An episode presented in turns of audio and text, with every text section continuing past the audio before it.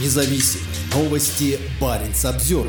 В Мурманске закрылся проект по сбору макулатуры. Проект, нацеленный одновременно на экологию и благотворительность, больше не может продавать вторсырье. Благотворительный, экологический и просветительский проект «Бумажная помощь», работавший в Мурманске в течение двух лет, прекратил свою работу. Об этом заявил инициатор проекта общественная организация «Зеленый полюс». В своем сообщении «Зеленый полюс» обвинил в произошедшем нерадивого подрядчика, который превратил проект в помойку. «Мы несем большие репутационные и экономические потери. Так больше продолжаться не может», говорится в пресс-релизе. Однако в комментарии арктическому обозревателю руководитель экологической организации Андрей Корягин объяснил, что причина нерентабельность переработки макулатуры. Сырье подешевело в разы, а на перерабатывающих заводах происходит затоваривание. Грубо говоря, макулатура никому оказывается не нужна. К сожалению, такая проблема возникла не только в Мурманске, но и в других городах, где работает бумажная помощь, пишет арктический обозреватель. Из-за этого проект не может выполнять свою вторую функцию – сбор средств на лечение, реабилитацию и приобретение спецоборудования для тяжело больных детей. Продажа макулатуры позволяет Зеленому полюсу реализовывать благотворительные инициативы, помогать в лечении, реабилитации и адаптации детей и взрослых с тяжелыми заболеваниями. Так, несколько дней назад организация открыла сбор на оплату инструкторов по адаптивному горнолыжному спорту для детей с двигательными и ментальными нарушениями из Вологды. В Петрозаводске проект раздельного сбора мусора провалился еще раньше, три года назад. Частная компания, которая занималась сбором и вывозом вторсырья, не получила обещанной помощи от государства, влезла в долги и в итоге закрылась. Наладить регулярный и системный раздельный сбор в столице Карелии с тех пор так и не удалось.